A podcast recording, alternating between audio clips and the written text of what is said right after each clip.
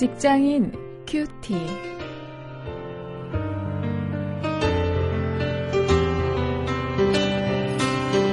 여러분 안녕하십니까? 6월 24일 오늘도 말씀 나눌 저는 직장사역연구소의 원용일 목사입니다. 오늘 사도행전 10장 24절부터 48절 말씀을 가지고 일터 전도에 대해서 다시 한번 생각해 보겠습니다. 이방인을 전도하기까지 이런 제목입니다.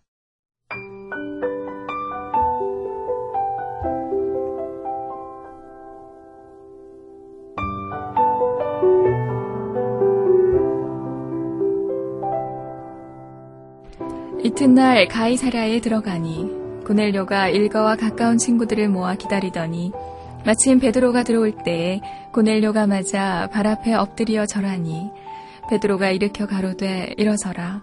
나도 사람이라 하고 더불어 말하며 들어가 여러 사람의 모인 것을 보고 이르되 유대인으로서 이방인을 규제하는 것과 가까이 하는 것이 위법인 줄은 너희도 알거니와 하나님께서 내게 지시하사 아무도 속되다 하거나 깨끗지 않다 하지 말라 하시기로 부름을 사양치 아니하고 왔노라 묻노니 무슨 일로 나를 불렀느뇨?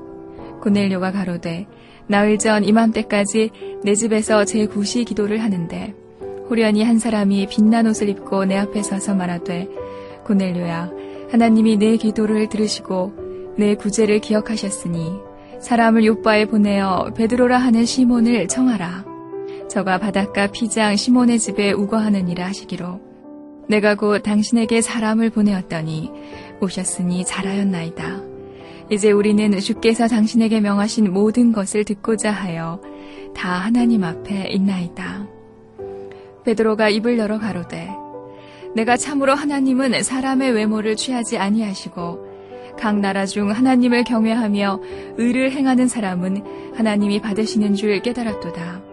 만유의 주 되신 예수 그리스도로 말미암아 화평의 복음을 전하사 이스라엘 자손들에게 보내신 말씀 곧 요한이 그 세례를 반포한 후에 갈릴리에서 시작되어 온 유대에 두루 전파된 그것을 너희도 알거니와 하나님이 나사렛 예수에게 성령과 능력을 기름 붓듯 하셨음에 저가 두루 다니시며 착한 일을 행하시고 마귀에게 눌린 모든 자를 고치셨으니 이는 하나님이 함께 하셨습니다. 우리는 유대인의 땅과 예루살렘에서 그의 행하신 모든 일의 증인이라. 그를 저희가 나무에 달아 죽였으나 하나님이 사흘 만에 다시 살리사 나타내시되 모든 백성에게 하신 것이 아니요 오직 미리 택하신 증인 곧 죽은 자 가운데서 일어나신 후 모시고 음식을 먹은 우리에게 하신 것이라 우리를 명하사 백성에게 전도하되 하나님이 산자와 죽은 자의 재판장으로 정하신 자가 곧 이 사람인 것을 증거하게 하셨고 저에 대하여 모든 선지자도 증거하되 저를 믿는 사람들이 다 그 이름을 힘입어 죄사함을 받는다 하였느니라. 베드로가 이 말 할 때에 성령이 말씀 듣는 모든 사람에게 내려오시니 베드로와 함께 온 할례 받은 신자들이 이방인들에게도 성령 부어 주심을 인하여 논라니 이는 방언을 말하며 하나님 높임을 들음이러라. 이에 베드로가 가로되 이 사람들이 우리와 같이 성령을 받았으니 누가 능히 물로 세례 줌을 그 말이요 하고 명하여 예수 그리스도의 이름으로 세례를 주라 하니라. 저희가 베드로에게 수일 더 유하기를 청하니라.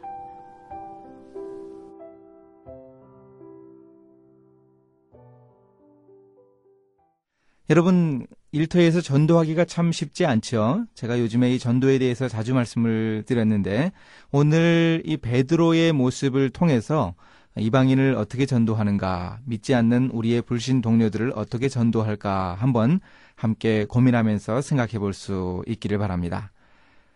먼저 24절부터 27절에 보면 이 가족과 친구들을 모아 기다리는 이 고넬료의 이 열정 있는 모습을 볼 수 있습니다.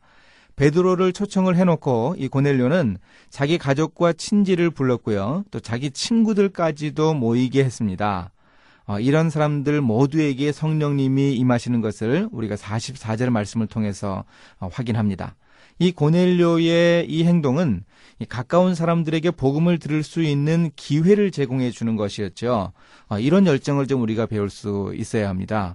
우리 주변 사람들, 우리 일터의 사람들, 또 우리 거래처의 사람들을 우리가 직접 그들에게 복음을 전하지는 못하더라도 어, 그런 기회를 잡기 쉽지 않더라도 그들을 복음을 듣게 하는 그런 기회를 가지는 것 이거 참 중요하죠. 어, 교회에서 초청 전도 주일이 있거나 사람들을 전도하는 그런 그 행 사에 함께 초청해서 함께 시간을 가지는 것 이런 것들 참 바람직한 일이죠. 바로 그런 모습을 보여줍니다.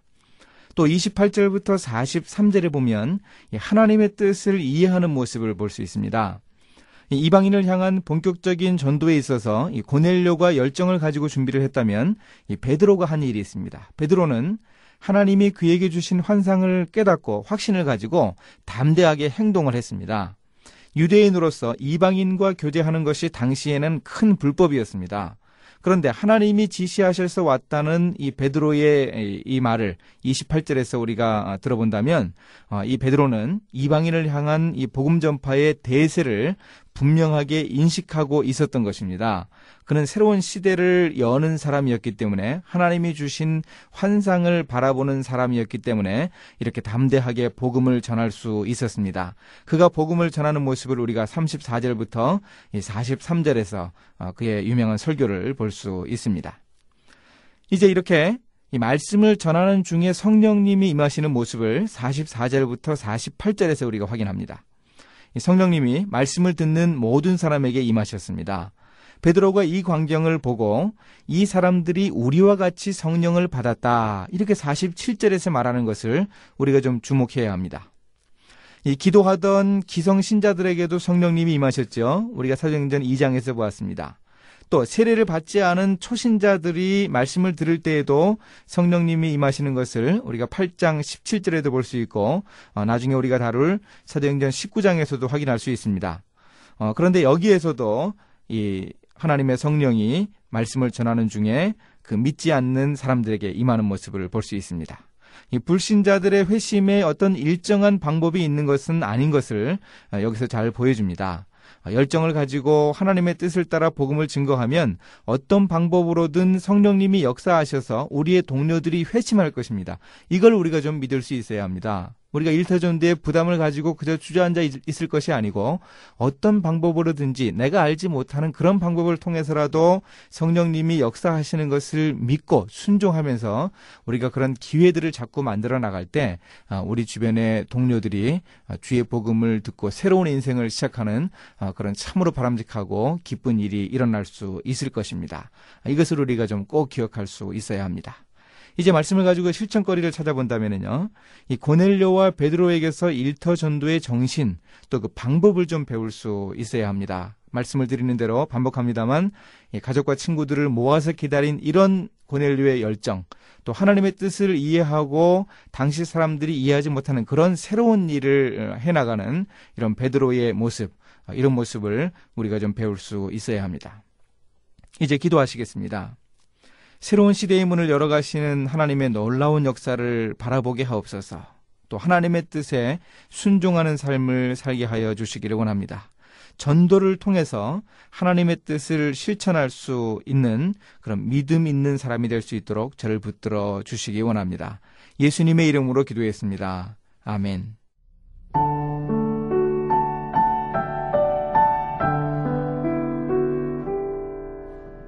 스탠리 존스 선교사가 인도에 선교하러 갔을 때 처음에는 인도인들과 동화되려 하지 않았다고 합니다.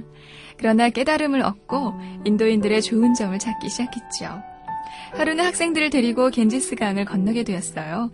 그런데 학생들이 물에 돌팔매질을 했습니다. 그러자 배를 같이 탄 늙은 힌두교인이 얼굴을 붉히면서 우리 어머니에게 돌을 던지는가 나는 꽃다발을 던지겠노라 하면서 흐르는 물에다 꽃을 던지기 시작했다고 합니다. 이때 존스 선교사가 내게도 꽃을 좀 주시오. 물론 당신과 같은 정신은 아니지만 인도에 대한 경의의 표현으로 꽃을 던지고 싶소라고 했더니 그가 만족한 듯 감사했다고 합니다. 본격적으로 이방인 전도를 한 베드로에게도 이런 깨달음이 있었겠지요.